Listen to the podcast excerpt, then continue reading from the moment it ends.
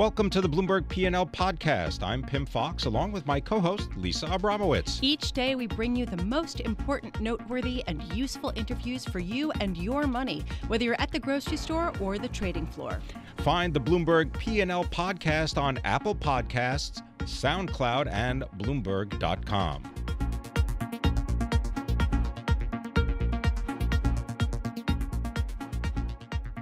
And you know, we are broadcasting from uh, Orlando at the uh, Hyatt Regency at the BNY Mellon Pershing's Insight 2018. And one of the insights we want to get a little bit more of has to do with the world's currency and fixed income markets. And here to help us is Anne Mathias, global rates and foreign currency strategist for Vanguard. And so nice to have you with us. Thank you for being here.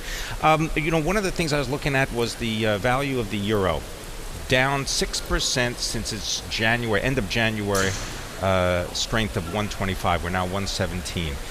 With today's uh, comments from the European Central Bank about uh, going ahead with their uh, less accommodative posture, do you think that the dollar is going to remain strong?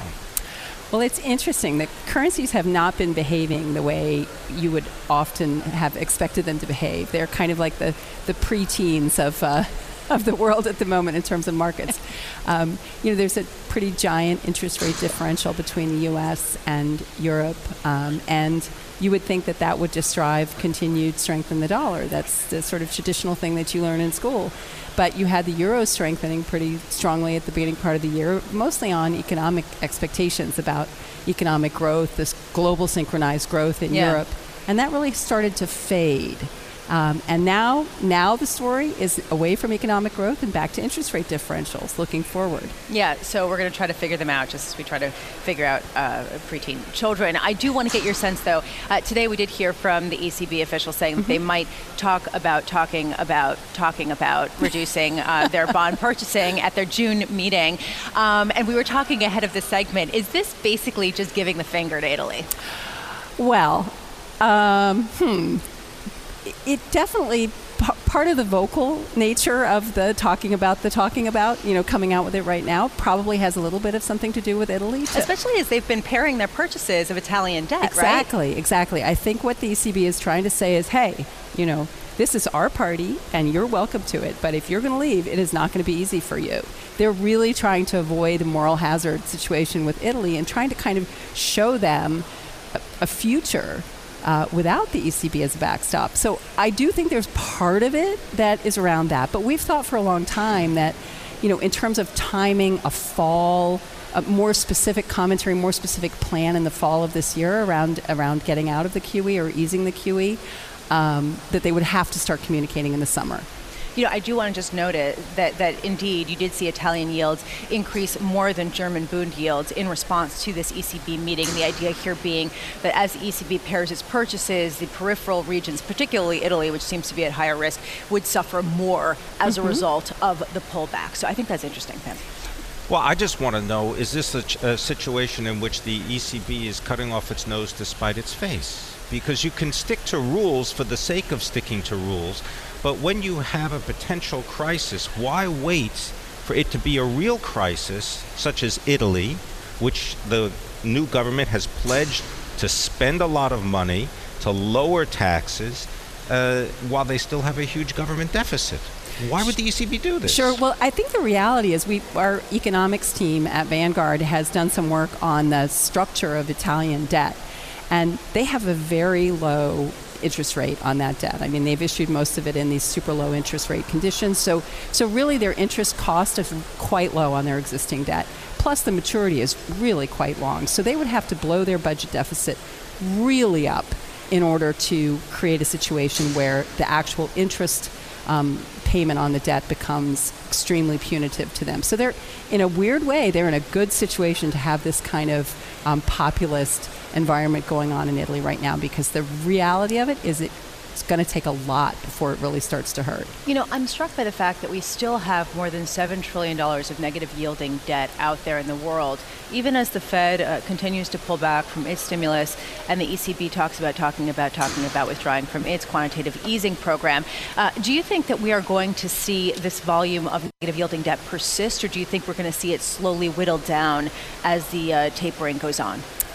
You know that that is the the need to move away from this massive bulk of negative yielding debt is something that is driving the more programmatic nature of the European Central Bank. That they, they know, just like the Fed knew, that they had to get away from the zero bound.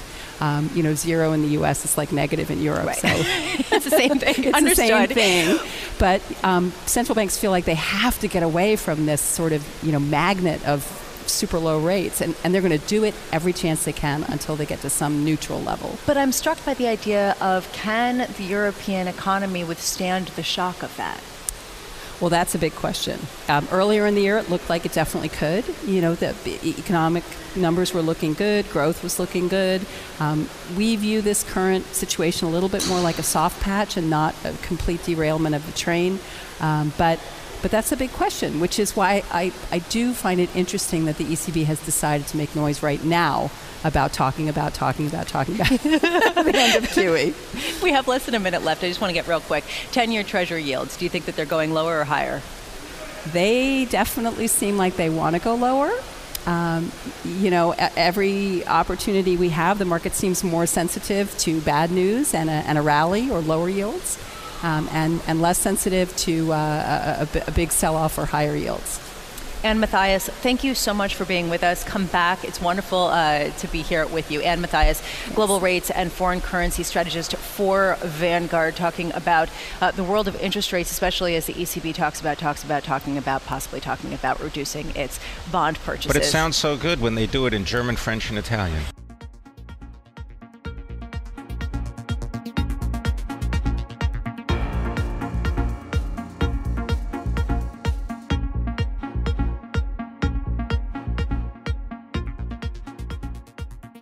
We are broadcasting live from BNY Mellon Pershing's Insight 2018 in uh, Orlando, Florida. I'm Pimm Fox along with Lisa Abramowicz. Our next guest is at the forefront of the digital revolution when it comes to the financial services industry. Ram Nagappan is the Chief Information Officer at BNY Mellon Pershing, and he joins us now. Ram, thank you very much for being with us, and thank you for having us here at the conference. Thank you for having me as well. One of the things I do when I come down in the morning here is I take a look at all of the different booths and all of the different presentations. And in addition to the uh, hockey table and the foosball table, what I've noticed is an increase in the amount of digital offerings, whether it is just flat panels that are being used, but more often it is about the technology that registered reps or people in the industry are being offered. And I'm wondering, what is the biggest issue for you right now? We can go into things like software as a service and so on, but what is the biggest focus for you? The biggest focus is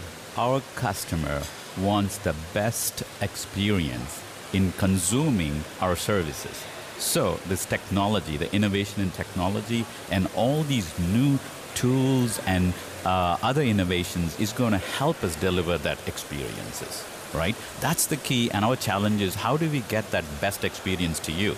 Because we are financial services and we are getting compared not with our competition in financial services but with companies like apple google amazon and those. So you know we are all gearing about taking these technology innovations that are coming out um, and applying it to wealth management and delivering the best experience. So, how much is this just making the interface nicer? It's not just the interface, right? Interface is it, that's a misconception. People think experience is about interface. No, an experience is about, um, for example, you know, I want to tell you, password is one of the biggest challenges that people oh tell. Oh my God, it is so frustrating. You've got 40 million passwords for every single different look, site. Look at it. I'm going to give you biometric face ID and finger ID, you know, fingerprint.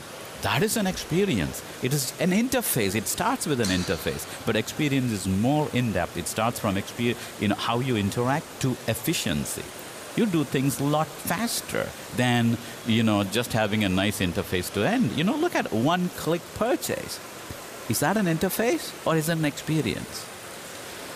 The ability of the uh, customer to now have access to all of their information is well known.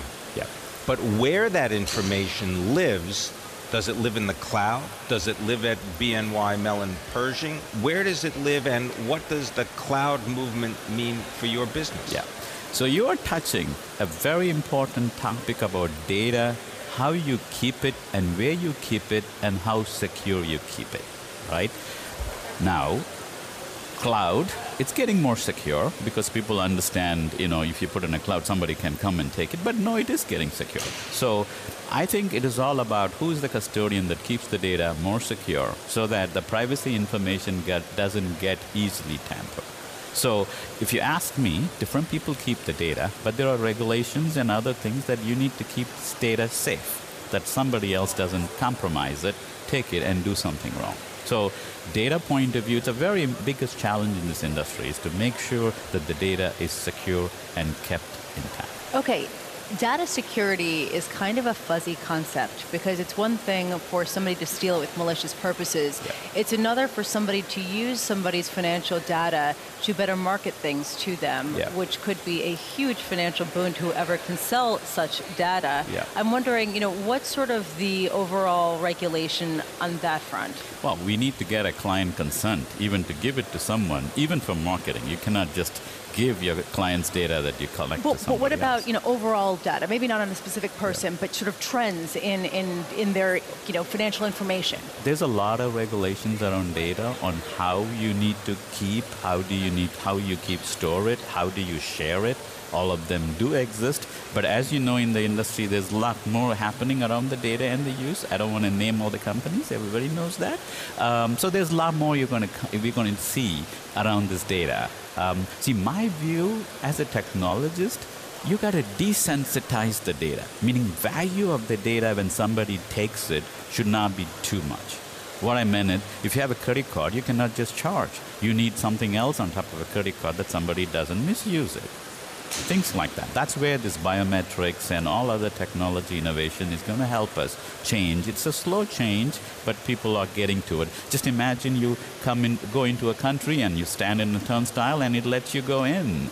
See, that is a you know, biometrics, everything works in to make your experience better, a lot of technology, and you, you don't have to worry about keeping the password really, really tight because they need your biometrics along with the password to let you in.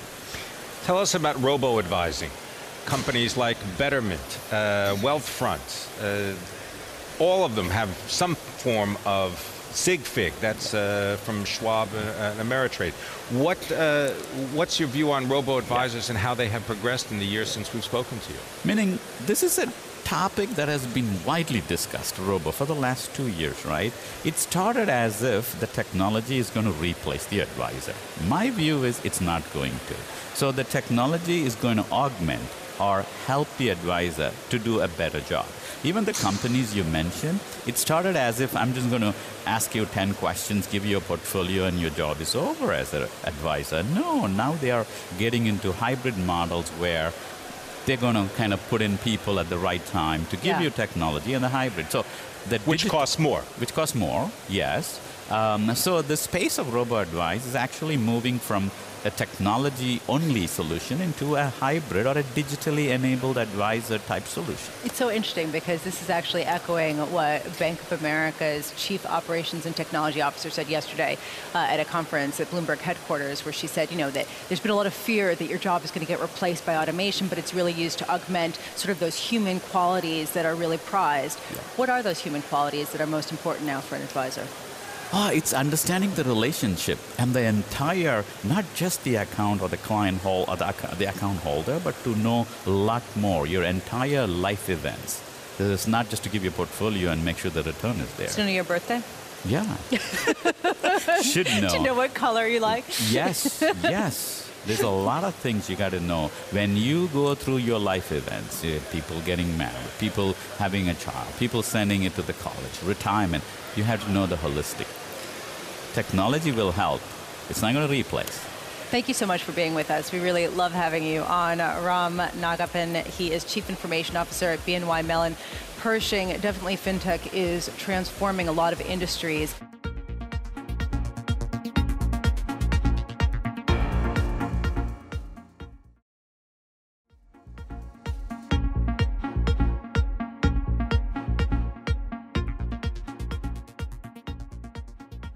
Five years ago, robo advisory firms were the hot thing. Now, everyone is a robo advisor in the investment management space, pretty much. Simon Roy joins us now, President and Chief Executive Officer of Jemstep, Invesco's robo advisor. He joins us here at the BNY Mellon Insight 2018 conference in Orlando, Florida. Simon, it seems like everyone says they're using, uh, you know, whether it is streamlined data uh, aggregators or other technology to help them be a better advisor. Uh, doesn't this mean that almost everyone is sort of leaning toward robo advisory? Yeah, Lisa, I think uh, if everyone's a robo, part of the reason is we're all millennials now. all right. So, uh, give us a sense. What, what's what is it in robo advisory, and just sort of you know how much competition is there in this space, and how is it defined within a world of technology? The, the way I look at it is, given we're all millennials, we're all becoming very adept at using technology, smartphones, and, and, and other, other such technology. Um, the key is how do we make advice more accessible to the mass of Americans who don't currently have access? And so we welcome firms leaning into robo and digital advice, as we call it.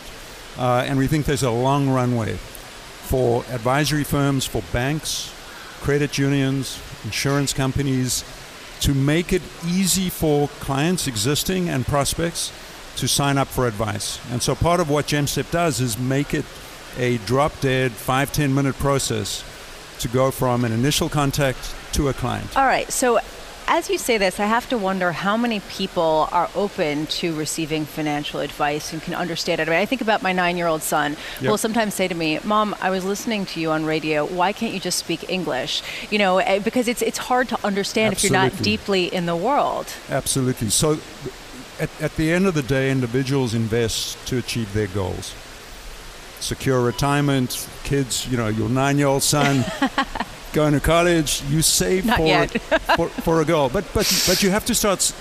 Maybe we need to talk offline, but you should start saving now if you haven't, uh, because my stomach just got a little queasy. Go on. No, but but, but the the key is at the end of the day, we are looking to help clients meet their financial and ultimately life goals. And so, in simple terms, we provide technology to banks, credit unions, and other financial institutions to help their clients identify the goals that are important to them, your kids' college, and go through a simple questionnaire asking about how old is your son, uh, when would you expect them to go to college, uh, how much do you have saved to date? Sorry about that one. um, and then, and then what you can do in working with this firm to have a better chance of actually reaching that goal. And in simple terms, that is what digital or, or like we as we like to say bionic advice is about? How do we help individual how do we help our clients help their investors meet their financial goals? Now i just want to see if this is accurate that jemstep you don't automate the portfolio management. I mean that's a, a, a distinction right? And because when you think of robo advisor you think okay you plug in a bunch of information and it gives you this model portfolio and then it just sort of adjusts. But the idea is, I think, with Jemstep, you tell us, is that if you want to be if you're an, a, a, registered rep, if you're managing money or at a bank or pension, whatever it is, and you want to be an active investor, a passive investor, you want ETFs, want mutual funds, you can do all of that using the Jemstep uh, platform. So the Jemstep platform is an open investment platform, meaning we don't prescribe to our client firms what their strategy should be we help them bring their value proposition to the fore for their clients. So, plain speak, if they want to have an all ETF set of portfolios, we can support that. If they want to have mutual funds or individual securities, we can support that as well. And so we, we provide them with the choice to bring their value proposition to bear. The investment side is only one piece of the value proposition, right? Yeah. The other side is I have a question. How do I raise my hand? How do I get help? And so I, our, our belief is that full, you know, full robo maybe serves a small portion of the market. At the end of the day, this is personal finance. You want to be able to reach out and get advice. And so the second part of the value proposition is often what form of access do I have and level of access do I have to an individual advisor or a call center or someone in the branch so that if I have questions, I know there's someone to talk to. And I may not need it all the time, But when I do raise my hand, I want to know there's someone there. And so whether it's an open platform for investments and supporting that bionic advice, Yeah. we you know we provide that as a service. You know, we, we have less than a minute left, but I'm Yep. wondering, do you think that more people are financially literate today than they used to be? I I think there's been an education process over you know over the last two decades that have made them a little bit more a little bit more educated when it comes to certain aspects of investment. But I really think that literacy is going to be increasing over the next 10, 20 years as this digital technology makes advice and planning goals more accessible to individuals. And I think what, what, what we'll see is by using services such as Jemstep and being able to see the impact of saving more, they'll learn what it means to actually, you know, achieve their goals on the financial side. So I, I'm, I'm optimistic it'll increase. And he's also going to make us all younger because we're all millennials. Thank you very much. Simon Roy is the president and the chief executive of Invesco's Jemstep.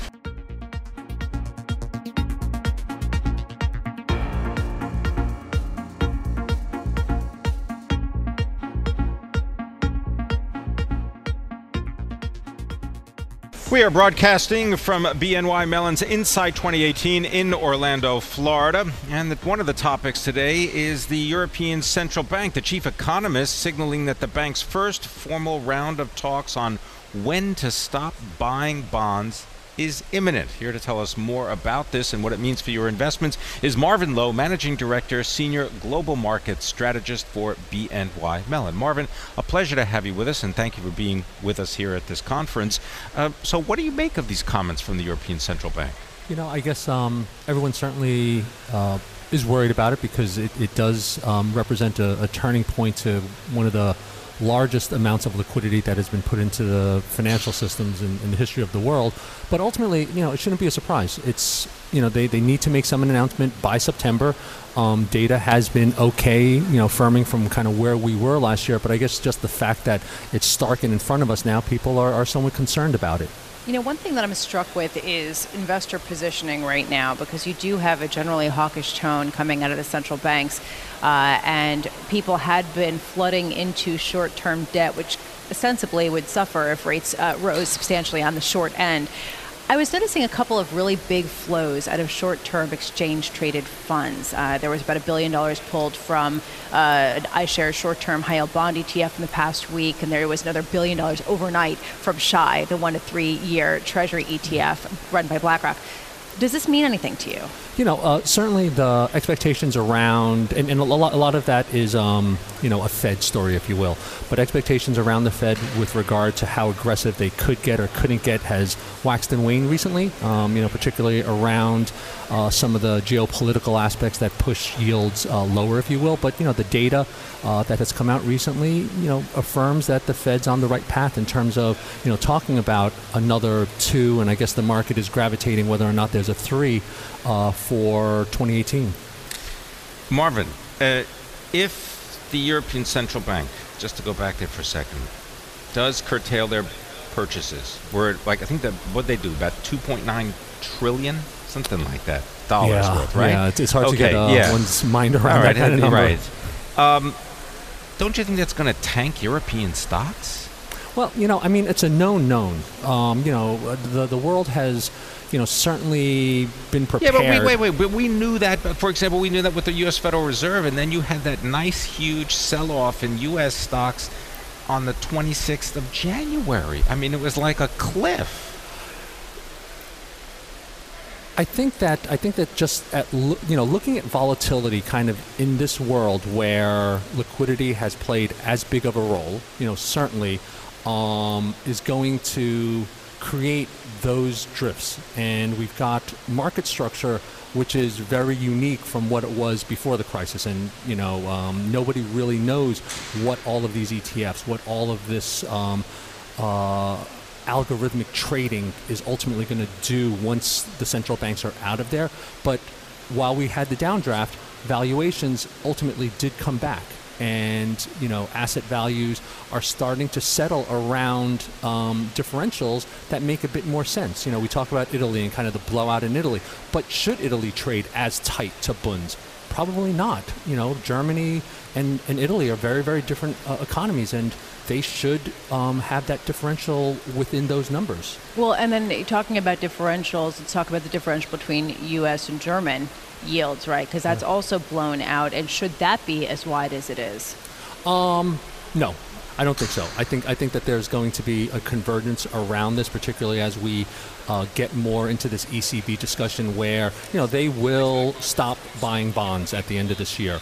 Um, Draghi's term ends late in 2019, so we'll see if he takes the route that Yellen did in terms of you know getting a little bit more to the middle rather than being as as dovish as he has been during his entire uh, tenure. But um, you know, they are slowly going down that path the way the Fed slowly went down that path. So you think that the gap in the yields are going to shrink because German Bund yields are going to rise faster even than U.S. yields going forward?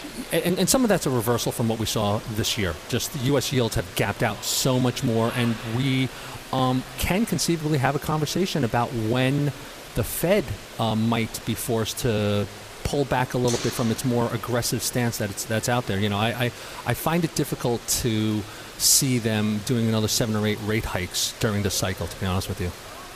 Any thoughts on trade wars and what increases in tariffs would do to all of the projections for corporate earnings?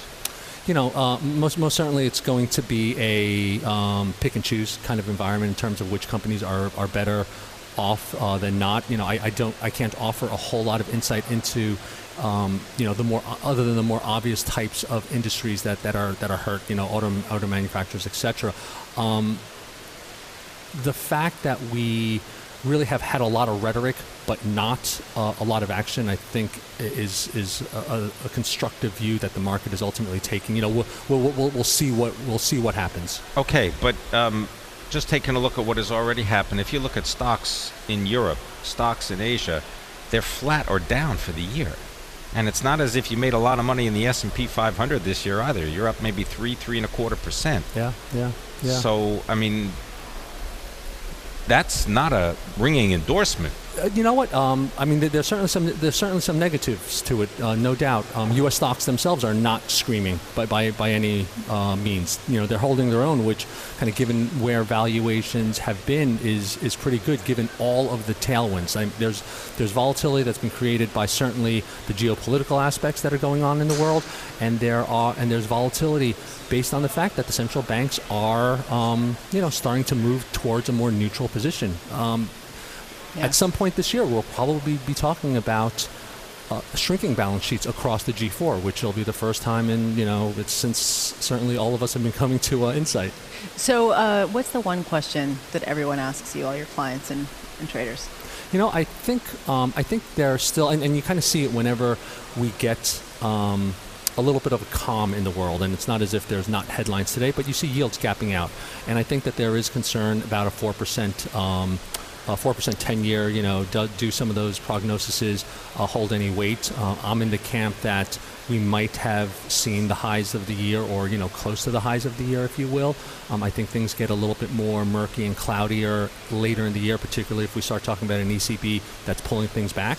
Um, so, you know, everyone is, is looking at yields, which is great for a fixed income guy. Yeah. Marvin Loh, thank you so much for joining us here. Uh, Marvin Loh is Managing Director and Senior Global Market Strategist for BNY Mellon, joining us here at Insight uh, 2018 in Orlando, Florida. Thanks for listening to the Bloomberg P&L podcast. You can subscribe and listen to interviews at Apple Podcasts, SoundCloud, or whatever podcast platform you prefer. I'm Pimm Fox. I'm on Twitter at Pimm Fox. I'm on Twitter at Lisa Abramowicz1. Before the podcast, you can always catch us worldwide on Bloomberg Radio.